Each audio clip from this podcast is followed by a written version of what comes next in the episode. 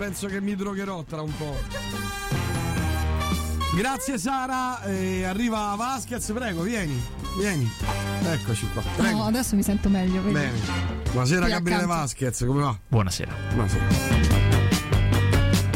Allora, cinema, cinema, cinema, cinema, che cellulite e celluloide per la rubrica più importante del cinema, di- la rubrica italiana più importante del ci- ci- del cinema. cioè, capito, insomma, no? Eh beh, sì, del resto lo è. Sì. Posso consigliare un film? Chiudiamo? Che facciamo? Vabbè. Che dobbiamo fare?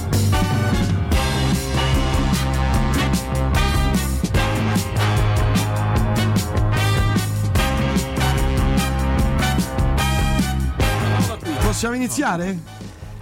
Questioni tecniche. Bene.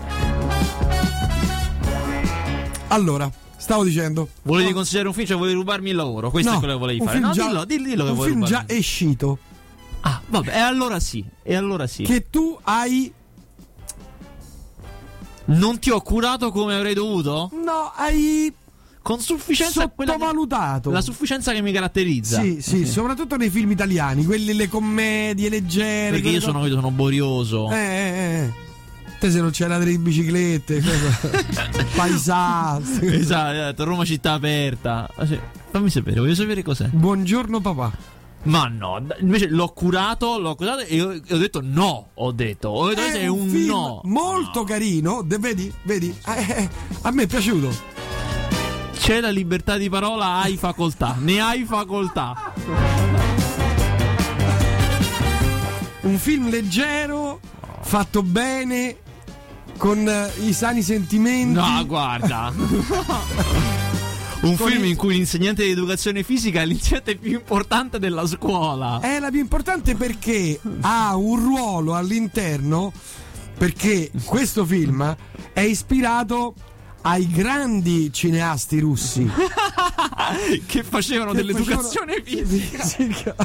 il perno della formazione della nuova Russia. Bravo, e tu, tu guarda i costruttivisti rodocenchiani quando facevano quei, quei loro disegni, guarda Rodochenko, quel- quei suoi dipinti con tutte queste figure atletiche. da no? dove pensi che vengano? Eh, vengono da lui, eh, si è ispirato, il regista si è ispirato proprio a quello. Il regista è uno degli attori, tra l'altro, Edoardo Leo, quello che fa l'amico un po' scemo. Sì, Quello lì è il regista. molto bravo, devo dire, molto bravo. La storia è norm- insomma, simpatica, allegra, va avanti bene. Lui e gli interpreti sono molto bravi, tutti e tre, tutti e quattro. Quanti sono? Devo dire che ti consiglio di guardarlo meglio. Guarda, ti dico quello che a me sostanzialmente non è piaciuto in una parola. È Vai. un film fasullo, dove tutto No, suona falso. Ma no, ma è un film così fatto per le famiglie. Il pubblico delle famiglie. No, secondo me è fatto sciatto perché tutto sembra finto, tutto sembra nuovo di pacca, i vestiti sembrano stirati, eh, loro sembrano proprio fasulli, proprio non. eh, ambienti dove nessuno Anche mai vive. Sbagli. Perché quello, anche quello è fatto apposta. perché in un periodo come questo, cioè dove l'Italia è in crisi, eccetera. Uno stimolo al vestirsi bene, al, Al curare lo stile. cura- curare la propria immagine, uscire in giro stirati e lavati. È, È un messaggio importante. È un bel messaggio dell'artista. buongiorno, Comunque papà. Devo dire che il Ah, film, insomma, è carino, mi è piaciuto, è piaciuto. Allora, se posso- Semplice, senza fronzoli. Se posso, ti consiglio 18 anni dopo, che è il film precedente di, di Edoardo Leo, che secondo me era anche migliore. Aspetta, me lo Sempre scrivo. No. stessa categoria, cioè film leggeri, eh, però Date una penna. Era un po' più Che solido. Oh, poi, per esempio, proprio con i pizzini sei venuto. Cioè, parliamo di Expatriate. Dai. Adesso Anzi, io avrei, invece io avrei una cosa da dire, scusa. Ah, Eh, per- Questo carità. parleremo di No, no, Expatriate. no, No, no, no, perché no, ne parleremo. no, no. Però io avrei una cosa da dire. Tu, dove- già l'altra volta, io già lo so che non l'avevi fatto, ma vabbè, ti dovevi vedere il. Searching for Sugarman, il documentario su quel musicista sconosciuto che tu dici di conoscere invece. Eh, ma non sapevo dove andarla a prendere. Non, non è venuta una sala, erano tutte prese. Ah, guarda. No, invece, hai visto eh, il documentario di David Grohl?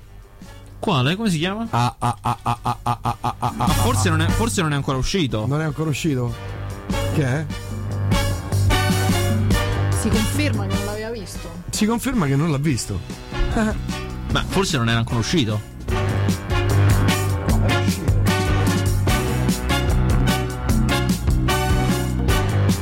Sound City Studios. Va a vedere, eh. Eh, oggi, oggi ti ho beccato un sacco di, di falle, eh.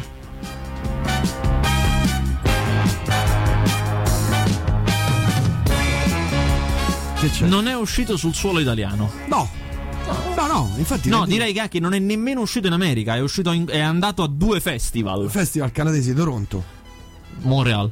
Montreal? Montreal. Montreal. No, Se, Montreal. vogliamo, vogliamo- se vogliamo Se vogliamo parlare la lingua corretta. eh. Comunque, No, pensavo che fossi andato a vederla a Montreal. a Montreal. A Monreale. Non- quest'anno non sono potuto andare. Vabbè, sono curioso. Quel, quel film lì che mi dicevi tu, adesso me lo segno, se mi porta qualcuno una penna. Vincitore del premio Oscar, eh, comunque, quel film lì. Searching for Sugar, per il Ma miglior veramente? documentario. Ma veramente? Eh beh, io mica. Mica, Eh. che, ne, mica che ne so, parlo Eh, di documentari hai con voluto- Dave Grohl. Hai voluto spostare l'obiettivo, L'attenzione. l'attenzione su quel film perché io ti ho messo in crisi con Buongiorno papà. e Guarda. con Expatriate. Ma attenzione, ce ne sono due di Expatriate. Uno con Aaron Eckhart e un altro con, con altre persone. con altre persone. Cioè, o questo o questo. È quello, quello. Questo? Questo, sì. Questo qua. Anche questo mi puzza di non uscito sul territorio italiano. Ma come no, ma figuriamoci. E confermo. Confermo non è uscito in Italia. Beh, ma io l'ho visto. Sono quelle cose che tu vai quando fai i tuoi viaggi in America o, o in Belgio, che vedo che è uscito. Sì. Forse il 26 settembre eri in Belgio. Vabbè, parliamo di El Gringo allora. Ma basta. Tu, tu vai nei cataloghi.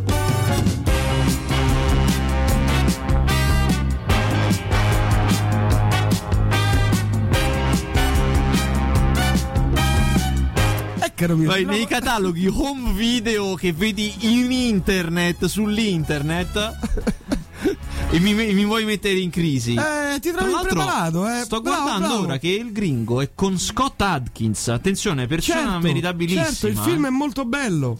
Ma lui mena, perché lui, è Lui mena, mena a un livello. Eh. squarta, sbudella, ma è un, un cuore tenero alla fine. Perché alla fine è un finale. Questo è il primo film che fa Adkins da buono. Solitamente No, sempre no, il- non è buono. Attenzione, Ah, non è buono. ah, beh. Finale finisce. Ok, non ok, posso ok, dirlo. No, bene, però non è un buono classico, va Eh, bene, è sempre, sempre importante. No, no, sempre sfonda, Che sbaglia. lui, Scott Adkins, questo è diventato famoso con Undisputed 2 e 3.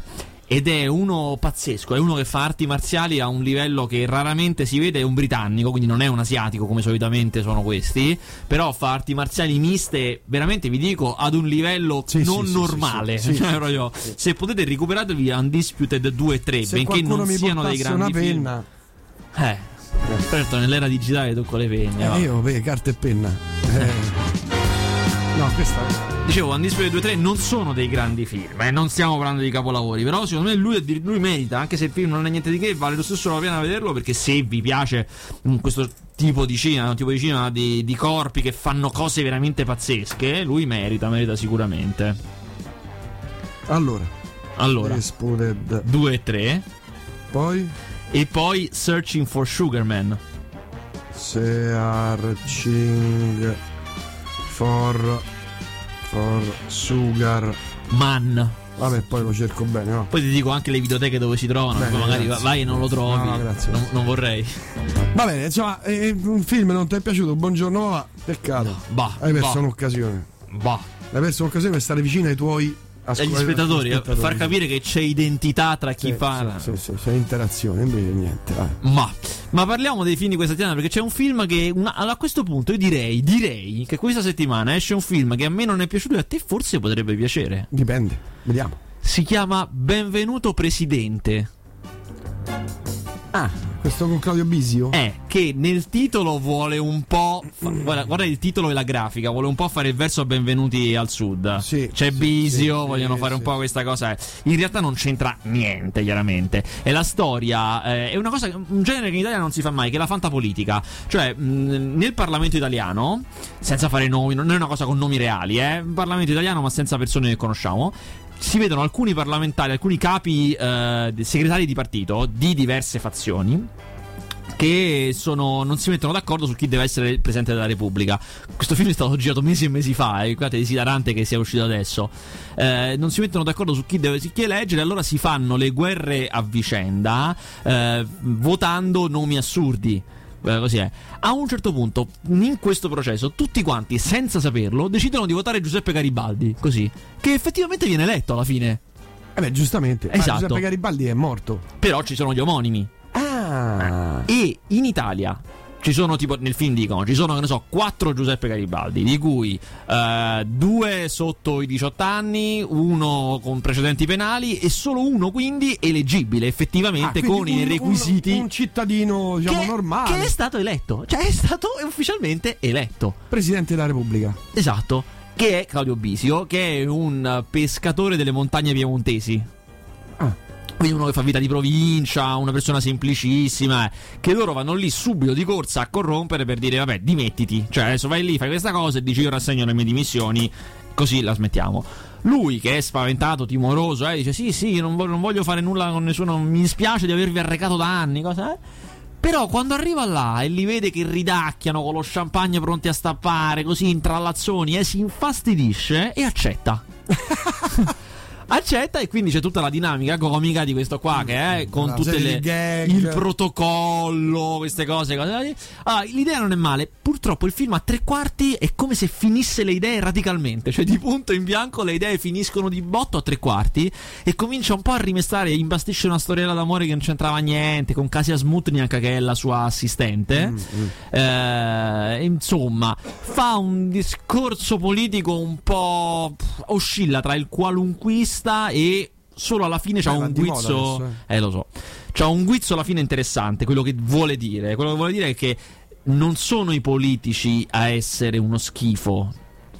Sono chi ce li ha messi. Eh, qui non è inutile che vi lamentate di loro, lamentatevi di voi. Voi certo. Esatto, cioè, Beh, è una poi- cosa che è risaputa. per carità, eh, per carità, no, non è che si inventa È nulla. una novità. eh. Però, però al cinema raramente si fa questo discorso. Si preferisce dire invece sono i politici che fanno schifo, punto e basta. Mm, Mentre invece siete voi che parcheggiate in doppia fila, voi che non pagate le tasse, quelle cose è, e cosa vi aspettate? Che poi quelli che eleggete non facciano come voi, ma in grande stile? Eh, certo. Questo è quello che accade. Insomma, eh, ha un po' di queste tirate, eh, non eccessivamente divertente. A me alla fine non è piaciuto. Ecco, Eh, devo dire che mi ha, mi ha un po' deluso perché poi, specie perché lo spunto poi era carino, perché queste cose eh, si fanno molto in America, queste cose fantasiose Sì, su assurdi presidenti degli Stati Uniti. no? è Esatto, esatto. proprio. E noi non lo facciamo mai, invece è carino. Peccato che sia venuto Oh, così. le madri. La madre. La madre. Mi, mi hai messo paura a un certo punto, per un momento. Eh. Pensavi fosse un altro film. esatto, porca miseria. oh. Pure questo. La madre invece l'ho visto. Sai, Ah. questa settimana mi sa che l'ho visti quasi tutti. No, quasi tutti no, che ne escono mille. Ah, i però- Cruz, i Cruz I anche. Cruz, i Cruz pure. Visto a Berlino, al Festival di Berlino. Ah, allora, eh, la, la madre, la madre è un film non male. Allora, viene incredibile, viene da un Gli cortometraggio. amanti passeggeri. Sì, al modo. Ah, abbiamo già parlato. Vieni, La madre, la madre viene da un cortometraggio messo su YouTube. Cioè, si trova ancora. Il- dovete cercare Mama e eh, associato al nome del regista del film La madre e lo trovate su YouTube. È un corto veramente corto, cioè dura un minuto. eh, veramente spaventoso. Guillermo del Toro, il regista di Blade, eh, Blade 2, scusate, eh, di Hellboy, eccetera, eccetera, ha visto questo corto di uno, è uno spagnolo quello che l'ha fatto, o forse gliel'hanno fatto vedere, adesso so, siamo chiaramente nel campo della mitologia, e gli ha detto, vai, facciamo il lungo. L'ha preso e gli ha fatto fare il lungometraggio. Tant'è che Guillermo del Toro produce e questo qui lui, il regista eh, Muschietti, se non mi ricordo Andreas. Muschietti. Andrea Muschietti, ma, spagnolo, no, ma spagnolo, quindi An- Muschietti Andreas Muschietti. eh, dirige e scrive. Allora, eh, cosa racconta? Mm, racconta di queste due bambine. Nel prologo, diciamo, vediamo queste due bambine i cui genitori muoiono. Muoiono in brutte circostanze. E loro finiscono come nel bosco.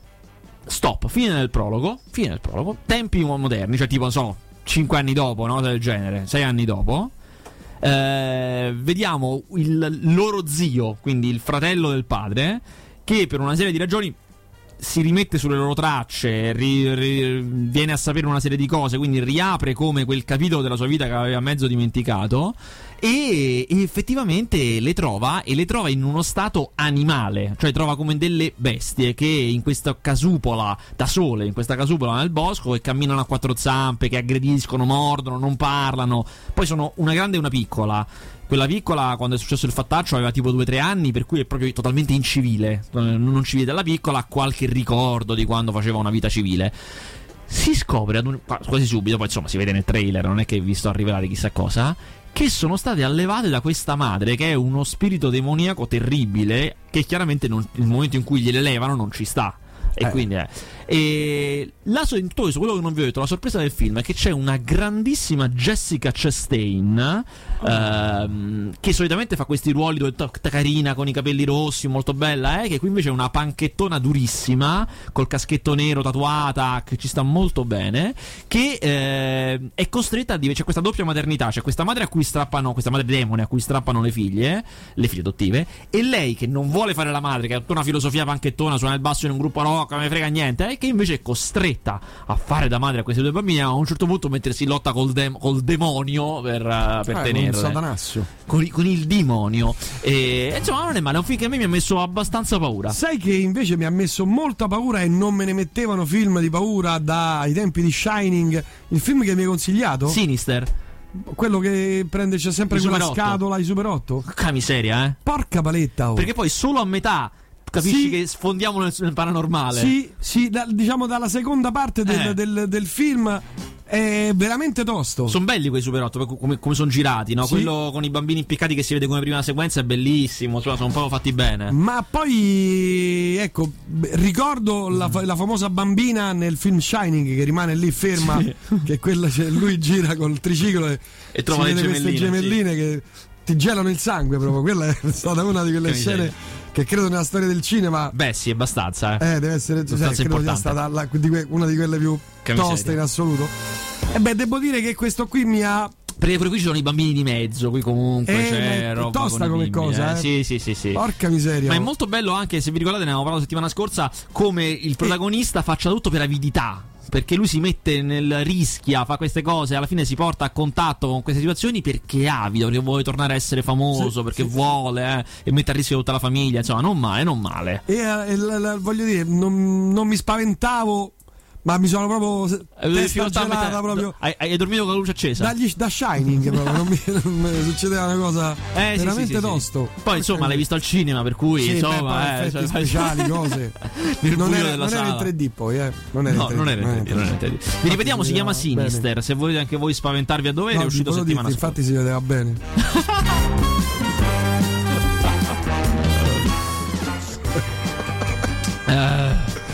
Prego.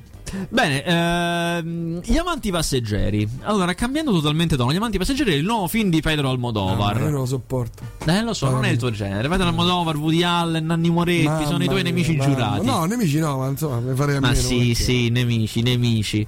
Ma lo sappiamo tutti. Le macumbe.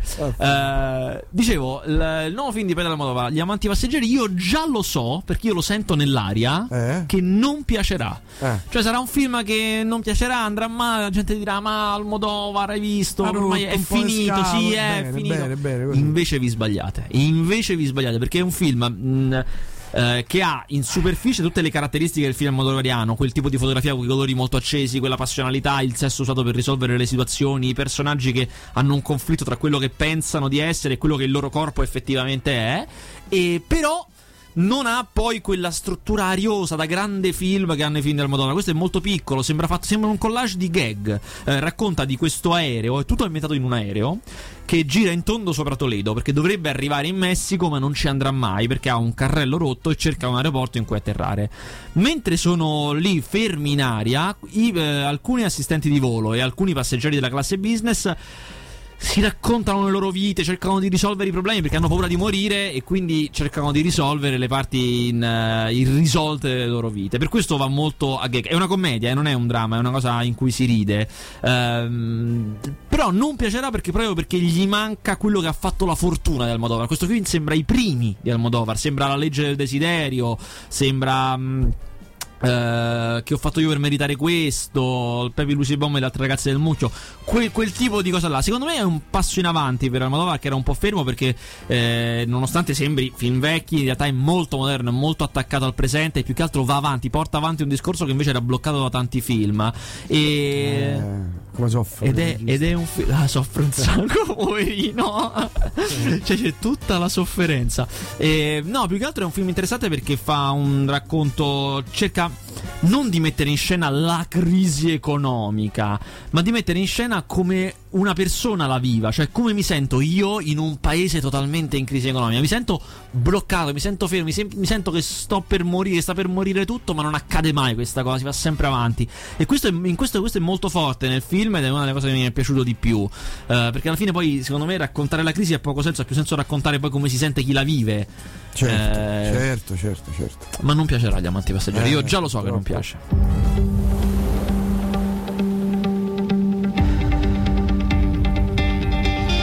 Con 100 milioni ci hai comprato questa, eh?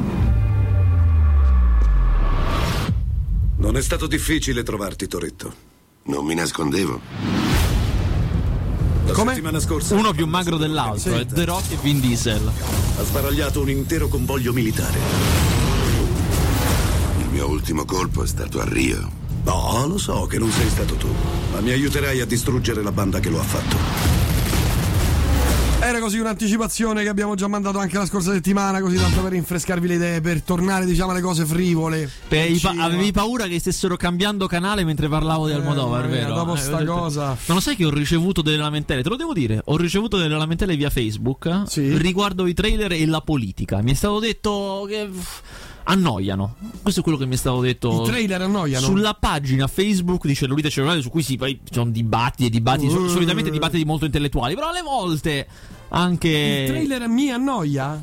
Sì, il trailer senza immagini mi annoia. Ho ricevuto queste lamentele. Ma infatti lo facciamo perché siccome abbiamo troppo ascolto, Esatto, Le Ah. altre emittenti poi poi falliscono. che fanno? Esatto. E allora mettiamo i trailer.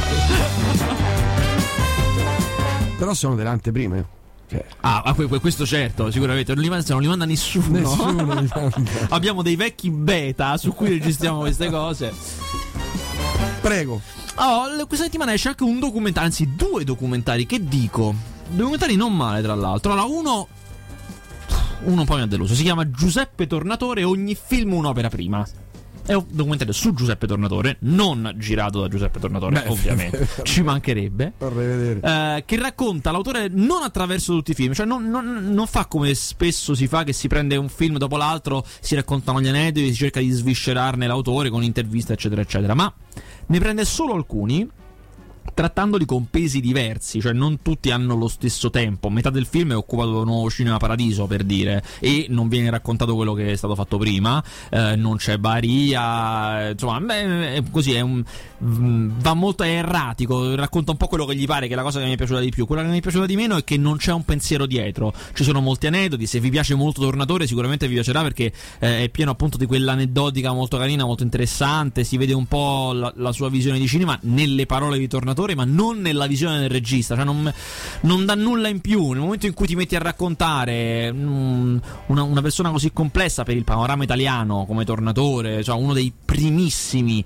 eh, dopo la- le- l'era dei grandi a riuscire di nuovo a uscire dall'Italia, eh, non lo so, secondo me è stato fatto un lavoro molto semplice e molto a tirar via. Si intuisce solo, per esempio, una caratteristica che gli addetti al lavoro sanno di Tornatore, ma che non sempre passa al pubblico che, che era carina da raccontare, è che è un maniaco, cioè è uno dei, eh, dei registi italiani che in assoluto più pensa in grande, più alle manie di grandezza cinematografiche. Eh, è uno che se deve fare un'intervista piccola monta un set da grande film.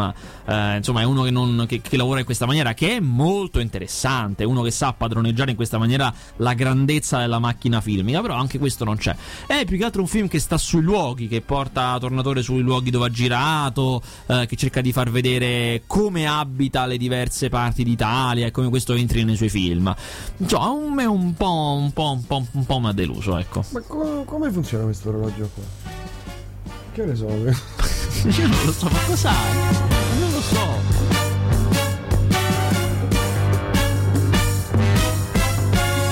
Guarda, lo, lo- lo ignoro. 40, 46. Ah, devi fare le somme secondo me. Le 6 e 46. E infatti sono le 6 e 46. Dove sta?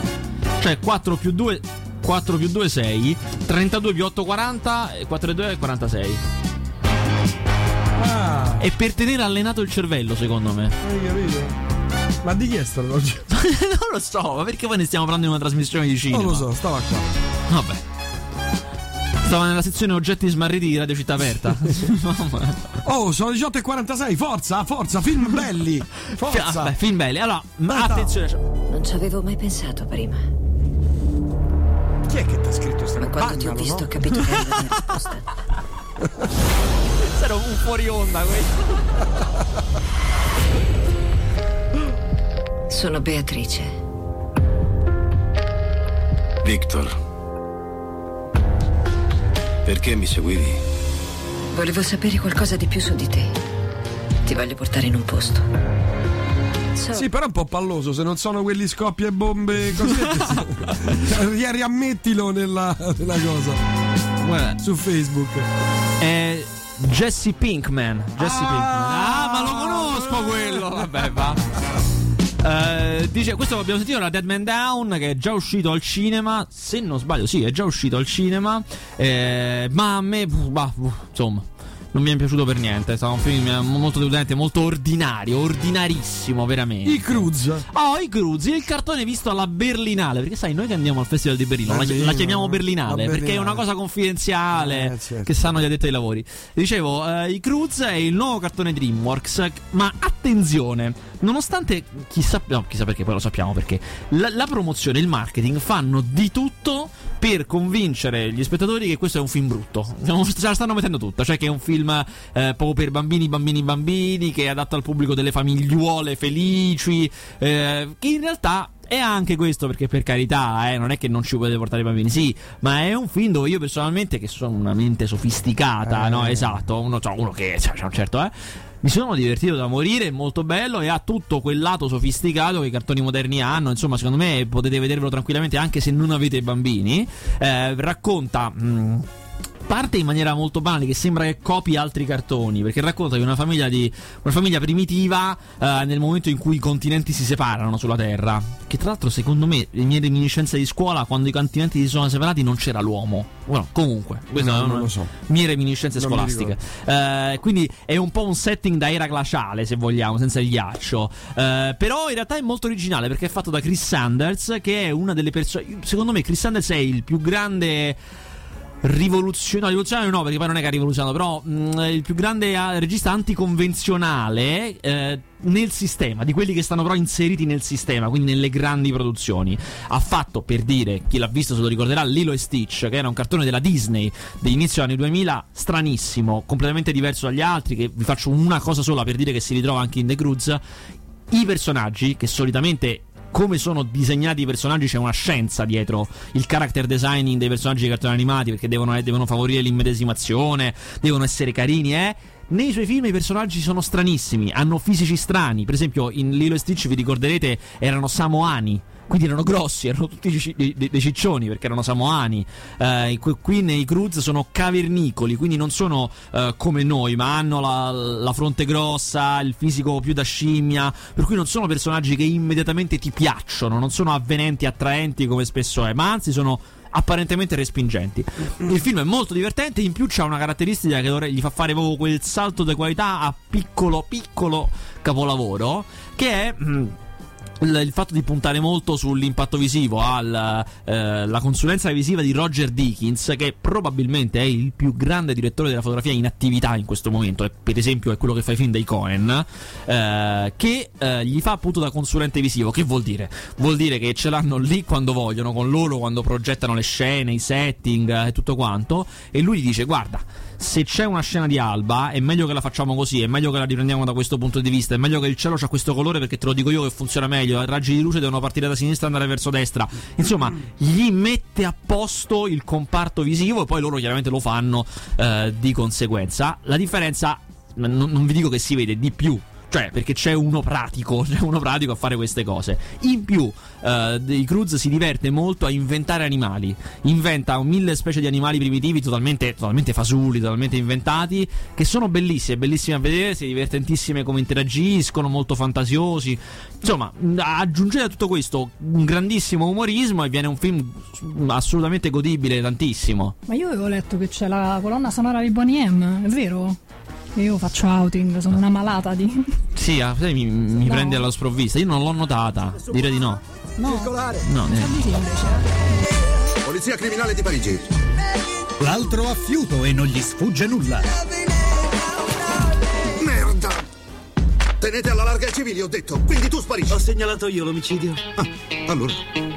Una nuova irresistibile coppia con il protagonista di Quasi Amici.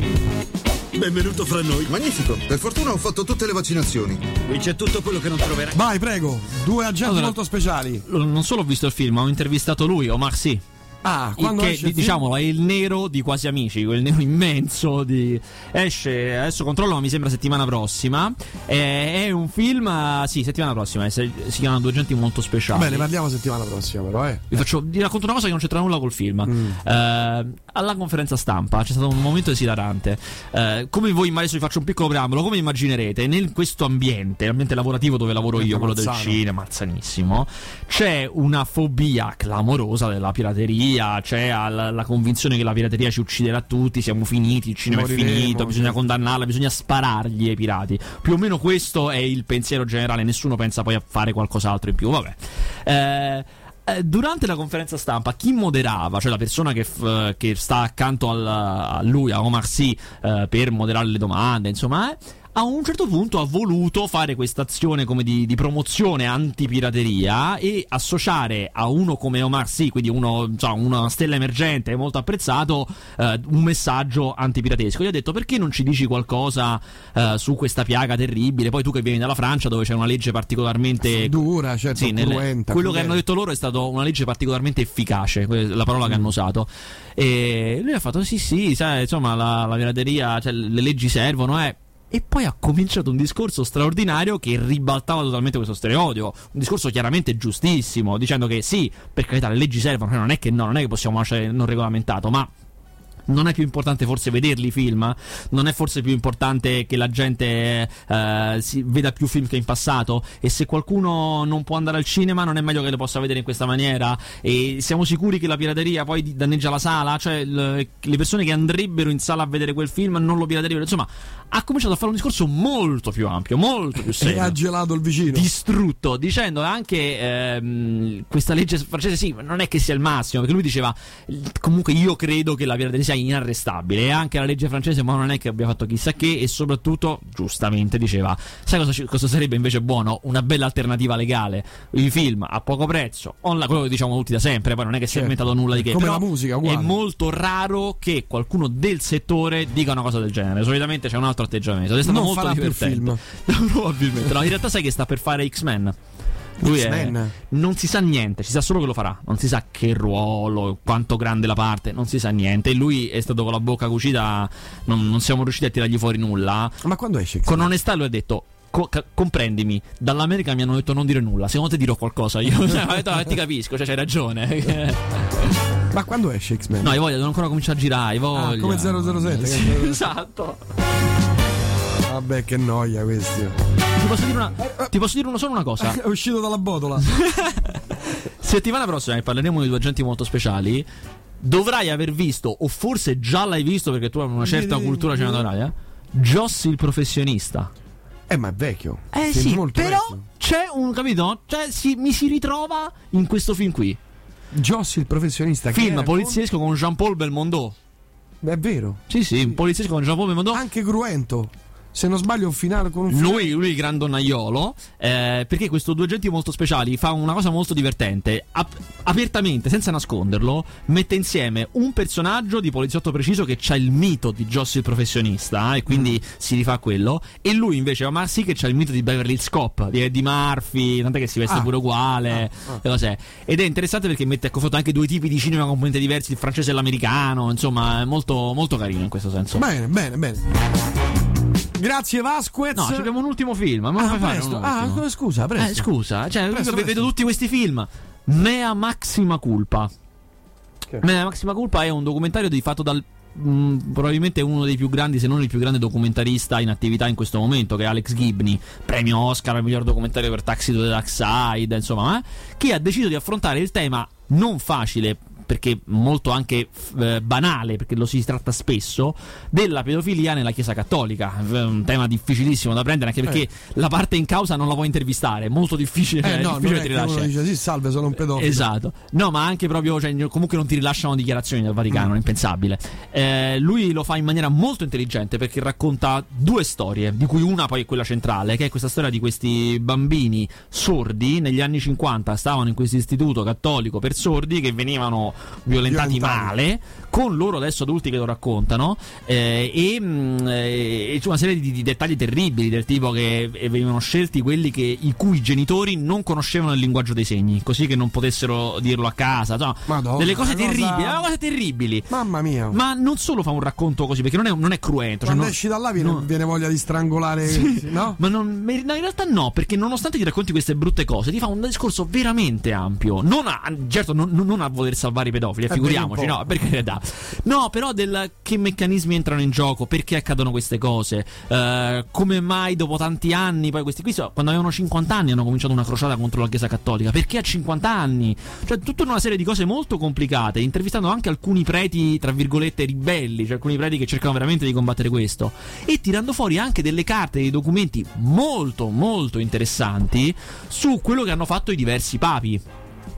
Eh, però non, non pensate a un atteggiamento tipo Giacobbo, cioè sveliamo i segreti. No, assolutamente no. Eh, si cerca di dire cose o già dette che già si sanno, ma leggerle in una certa maniera, o comunque poche cose ben documentate. Precise e documentate. Sì, sì, sì, non, non- non so cose che viaggiamo con la fantasia. Eh, una cosa molto interessante, danno anche una lettura molto bella de- di Benedetto XVI. Chiaramente il film è stato fatto e finito prima che si rimettesse. Mm. Ed è molto interessante come mh, sostengano già l'inadeguatezza da parte sua di verso certi certo, ambiti. eh, beh. E, e soprattutto dice una cosa che io non sapevo, ma è veramente interessante: cioè eh, le connessioni tra Papa Giovanni Paolo II e padre Masiel, che era quello dei Legionari di Cristo, che facevano cose allucinanti in Argentina, che però era molto vicino a Giovanni Paolo II, e quanto Ratzinger, nel suo ruolo precedente a essere Papa, cioè segretario do- per la dottrina della fede, avesse combattuto aspramente, però senza riuscirci, eh, padre Masiel. Tant'è che il giorno stesso della morte di Papa Giovanni Paolo II, cioè proprio il giorno in cui è deceduto, Ratzinger ha preso un aereo per l'Argentina. Ha preso un aereo per andare in Argentina e a sistemare quella storia lì, che è stata poi definitivamente seppellita quando è diventato Papa. A quel punto l'ha proprio chiusa. Che uno, come dire, sono cose che tu non avresti. Beh, solitamente. sistemare in che senso? Cioè, eh, non- come sistema la chiesa, la chiesa Cattolica, tu lo capisci bene vedendo questo documentario. Ha un modo tutto suo di sistemare le cose.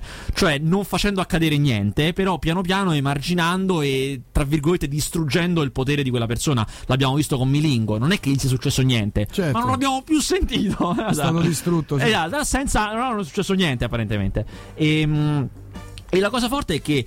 Senza appunto voler fare chissà che cosa, ti fa un discorso sul eh, il Papa più amato di sempre, Giovanni Paolo II, e uno di quelli meno amati, più ritenuti inadeguati.